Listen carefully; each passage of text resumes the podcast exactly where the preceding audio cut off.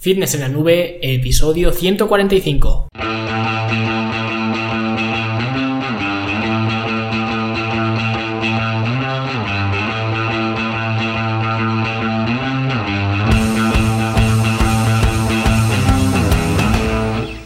Bienvenidos a todos un viernes más aquí a vuestro podcast A Fitness en la Nube, donde hablamos de fitness, de nutrición, de entrenamiento y donde cada viernes, cada semana os traigo las técnicas, los consejos, las estrategias, los trucos y como lo queráis llamar para que construyáis un mejor físico y tengáis un estilo de vida más activo y más saludable. Hoy vamos a ver una interesante teoría en este Summercast con respecto a nuestra percepción de los alimentos, denominada esta teoría la teoría de las dos eh, cestas. Esta es una teoría de Adam, ¿vale? Desconozco el, apellido, Adam se escribe con, dos AES, ¿vale? Tiene un eh, blog interesante que se llama Psychonomics, que se escribe un poco eh, raro, con PH, con Q, así que si queréis visitar el, el blog, pues es mejor que vayáis a las notas de este programa, de este episodio, y desde ahí ahí pues os pondré un enlace para que lo podáis eh, visitar, ¿vale? Porque es un poco complicado de que lo podáis escribir bien a la, primera, ¿vale? Y quizás eh, este autor es un poco más desconocido que los anteriores, ¿vale? Pero eh, tiene cosas que me gustan bastante, otras no tanto, como todo, pero lo considero un buen escritor y creo que esta teoría de las dos cestas es algo que os puede venir muy bien a muchos, aunque como veremos en otro Summercast más adelante, muchas veces eh, ser tan flexible pues no siempre es algo bueno. Y además al final de este episodio, al final de que termine de narrar eh, pues este artículo os voy a contar mi opinión, lo que opino yo de, esta teoría de las dos eh, cestas. Y antes de ver cuál es esta teoría de las dos cestas, vamos a mencionar rápidamente la Academia de Fitness en la Nube, ya lo sabéis, la academia para veros mejor, sentiros mejor y rendir mejor con eh, todas las herramientas que necesitáis, pues como cursos, talleres, programas de entrenamiento ya diseñados para hacer en el gimnasio, planes de alimentación también diseñados, cómo diseñar incluso tu plan de alimentación, si es que quieres diseñarte tu propio plan, el programa también de entrenamiento en forma en casa, lógicamente para entrenar en casa y también pues todo mi soporte personal para que siempre sepáis qué alternativa coger y siempre estéis eh, bien orientados en materia de entrenamiento y alimentación. Y todo esto lo tenéis por solamente 10 euros al mes, ya lo sabéis, aprovechar ahora con las eh, vacaciones que tenéis más eh, tiempo para mirar los cursos, para revisar los programas de entrenamiento y planificar eh, todo para cuando volváis a vuestra eh, rutina, pues que tengáis todo planificado para mejorar eh, vuestro físico y optimizar vuestro estilo de vida, que al final es de lo que se trata de conseguir en la academia. Así que si os interesa, pues fitnessenlanube.com y ahí tenéis toda la información. Vale, pues vamos a ponernos ya con esta teoría de las dos cestas de Adam, que como digo espero que os guste y que os sirva para aplicarla. Empecemos. Quiero responder a una pregunta que he recibido recientemente. Es algo que veo mucho en el ámbito de las dietas y la nutrición. Esta es la pregunta. Yo solía comer limpio y mantenía un déficit calórico. Por alguna extraña razón estoy teniendo una ansiedad extrema por dulces estos días y siempre cedo. Luego mi cabeza me dice, bueno, ya que lo has estropeado, ¿por qué no comer también esto? ¿Por qué no comer también lo otro? Y como todas las guarrerías que veo. Quiero dejar estos hábitos y tener un estilo de vida saludable. El problema de esta pregunta es la manera en la que etiquetas la comida. Etiquetando los alimentos como limpios o saludables y otros como sucios o no saludables hace que crees una mentalidad de bueno y malo hacia la comida y hacer esto es una receta perfecta para el fracaso. Primero porque cuanto más restrinjas las cosas que más te gustan, más te aumentará la ansiedad por esos alimentos. Segundo porque esas etiquetas de limpio, saludable o sucio o no saludable acaban vinculadas a tu autoestima. Cuando estás comiendo alimentos que tú consideras saludables, te ves a ti mismo como bueno, disciplinado y alguien que puede adherirse a su dieta. Y cuando comes alimentos que has categorizado como no saludables, entonces te ves como una mala persona, indisciplinada y alguien que es incapaz de adherirse a su alimentación. Este problema ocurre porque las personas tenemos tendencia hacia el sesgo de la negatividad. Según la Wikipedia, el sesgo de la negatividad o efecto negativo se refiere al concepto que en grados de la misma intensidad las cosas de naturaleza negativa, pensamientos desagradables, emociones, interacciones sociales o eventos traumáticos, tienen un peso mayor en los estados y procesos psicológicos de las personas que las cosas neutrales o positivas. Es decir, algo muy positivo normalmente tendrá menos impacto en el comportamiento y en el pensamiento de las personas que algo igualmente emocional pero negativo. Por eso comes bien durante toda la semana, pero un mal día con tu dieta tiene más impacto que toda la semana. Incluso de forma racional puedes saber que un mal día con tu dieta no tendrá demasiado impacto en tu progreso, pero a pesar de eso no puedes dejar de pensar en ese mal día o en esa mala comida. Así que te dices a ti mismo, Dios, he arruinado mi dieta, así que ya, ¿qué más da? Seguiré comiendo de esta manera. Y ahora te sientes mal porque te comiste todos esos malos alimentos, entre comillas, y eres una mala persona que no puede ceñirse a su dieta. Después te prometes a ti mismo que en cuanto llegue el lunes vas a ser bueno otra vez y no te vas a comer todas esas malas comidas. Pero unos días más tarde estás en la misma situación, has creado un círculo vicioso que solamente consolida el pensamiento de que eres malo, indisciplinado y alguien incapaz de conseguir nada. Pero el problema no eres tú, el problema es la etiqueta. Así que voy a mostrarte algo que puede ayudarte. Yo lo llamo la teoría de las dos cestas. Imagina que tienes dos cestas. Una cesta la llamas más óptima y a la otra cesta la llamas menos óptima. En la cesta más óptima metes todos los alimentos que todos sabemos que son más óptimos para tus objetivos, porque son más bajos en calorías, más saciantes y te proveen de más vitaminas, nutrientes y fibra. En la cesta menos óptima metes todos esos alimentos que son menos óptimos para tus objetivos porque son muy altos en calorías, no son tan saciantes y proveen menos nutrientes, pero mentalmente te van muy bien porque saben genial y los disfrutas.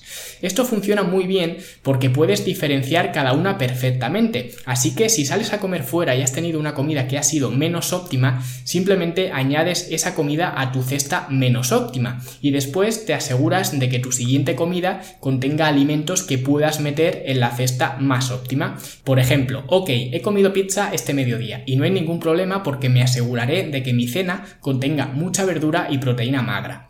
Otro ejemplo, si has llevado tu alimentación de forma fantástica durante la semana y sabes que vas a salir este fin de semana, no vas a estresarte porque sabes que tu cesta más óptima está muy llena y te puedes permitir disfrutar durante el fin de semana de algunos alimentos menos óptimos que aumenten un poco esa cesta menos óptima.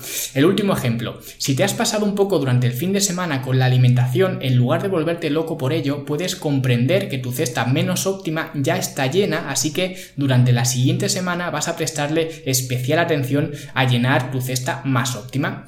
Usar la teoría de las dos cestas como truco mental funciona muy bien por tres razones. La primera, dejas de ver los alimentos como buenos o malos y en lugar de eso los ves como más óptimos o menos óptimos. Las palabras importan y más o menos óptimo es menos intimidante que bueno o malo. No es lo mismo decir este alimento es malo para mí que decir este alimento es menos óptimo para mí.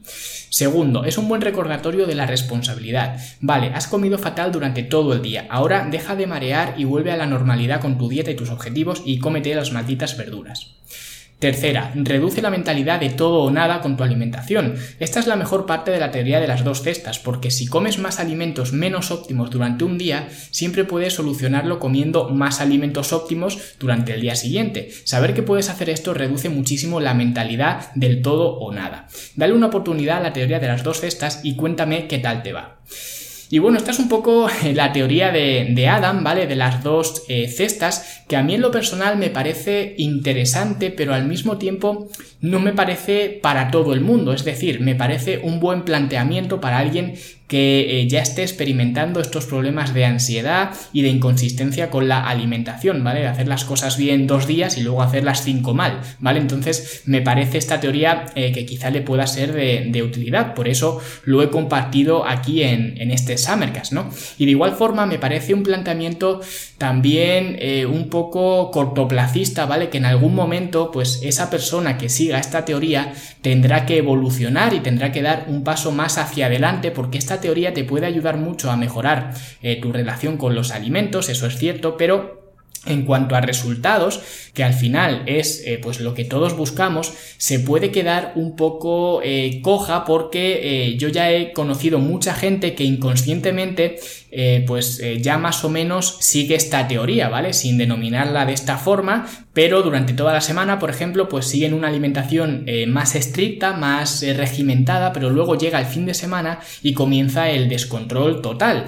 Y según esta teoría de las dos eh, cestas, pues esto no sería algo muy negativo, porque ya has estado cinco días, de lunes a viernes, siguiendo una dieta estricta y luego, pues el sábado y el domingo te la saltas por completo, entonces si seguimos esta teoría, teoría de las eh, dos cestas tendrías más llena la cesta de comidas óptimas que la de comidas no óptimas. Entonces estarías eh, progresando, estarías haciendo las cosas bien según esta teoría. Sin embargo, y dependiendo de la persona, uno de estos fines de semana de descontrol total te puede hacer mucho daño porque como ya vimos en el episodio del brócoli versus eh, tarta o brócoli versus pastel y en el de los alimentos ultraprocesados, ¿vale? Que os lo dejaré también en las notas de este programa, una vez que empiezas eh, pues a consumir estos alimentos es muy muy fácil meter una cantidad bestial de calorías que supere con creces el déficit que has tenido durante toda la, la semana, ¿vale? Así que a mí en lo personal me parece una teoría interesante pero me parece más un sistema para arreglar la mentalidad hacia los alimentos de una persona más que una forma estructurada de llevar tu alimentación, porque también lo hablamos en el episodio de las cinco claves de un buen plan de alimentación. Una de las claves era la estructura, sí, otra era la palatabilidad, eso es cierto, pero aquí, por ejemplo, no hay nada de estructura, por eso creo que eh, puede ser muy buena eh, la teoría para cambiar la visión de alguien sobre los alimentos y mejorar esa mentalidad eh, tóxica hacia los alimentos, pero al final, si lo que buscas es progresar, pues vas a tener que poner mucho más que estas dos eh, cestas, porque vas a tener que sacrificarte y eso es eh, algo que a la gente no le gusta escuchar porque eh, suelen calar mejor estos mensajes de hacer las cosas flexibles, de compensar una cosa con la otra, de por un día no pasa nada, pero yo por experiencia sé que cuanto más siembras, más recoges, ¿vale? Y creo que eh, nadie puede estar en desacuerdo con, con esto. Y vas a tener que esforzarte y muchas veces no va a ser fácil porque ese es el problema que tiene la mayoría de la gente, que solamente están dispuestos a renunciar a cosas o a sacrificarse cuando les es conveniente, cuando les viene bien. En invierno, por ejemplo, pues hace mucho frío para ir a entrenar y en verano pues también hace mucho calor, así que pues solamente voy al gimnasio esos eh, cuatro días del año que hace una temperatura ideal para estar en el gimnasio y ya no vuelvo a ir. Pues eso y nada es lo mismo, ¿no? Y pasa igual con la alimentación, comerse un día una ensalada para subir la foto a Instagram, eso lo puede hacer cualquiera. Ahora, cuando sales a cenar con tus amigos o con la familia o lo que sea, que no digo que no lo hagas, pero ahí lo difícil es esas situaciones. Lo difícil es pedir que te pongan eh, verdura de guarnición en lugar de patatas fritas o pedir eh, fruta de postre en lugar de pedir eh, tarta de queso o pedir natillas, ¿no? Eso es lo difícil y eso es en lo que la gente falla más porque esas situaciones no son convenientes y ahí es donde la gente no quiere esforzarse porque es más fácil dejarse arrastrar por la corriente y por la presión social. Así que,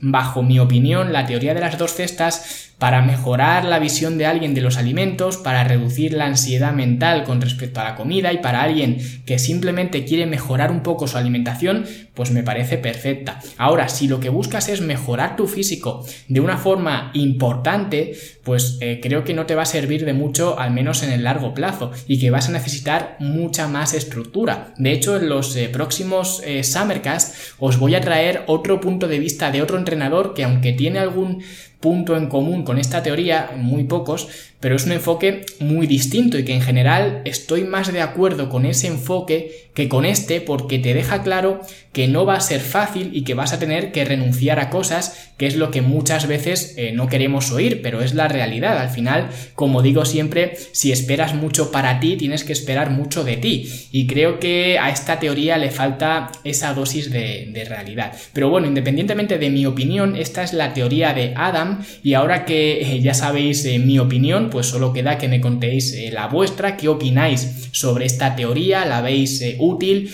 creéis que os podría ser para mejorar vuestra relación con los alimentos y ya sabéis que todo esto me lo podéis escribir en los eh, comentarios al igual que cualquier otra cosa que me queráis eh, decir. Y yo me despido aquí con otro eh, Summercast, la semana que viene tendremos otro más que además va a ser más especial porque no va a ser la narración de un artículo público que esté en internet, sino un pasaje de un libro que creo que os puede ir muy bien a muchos de, vosotros. Así que muchísimas gracias por vuestros comentarios y vuestros me gusta en iBox, por vuestras valoraciones de 5 estrellas en iTunes y nosotros nos escuchamos como siempre la semana que viene. Hasta luego.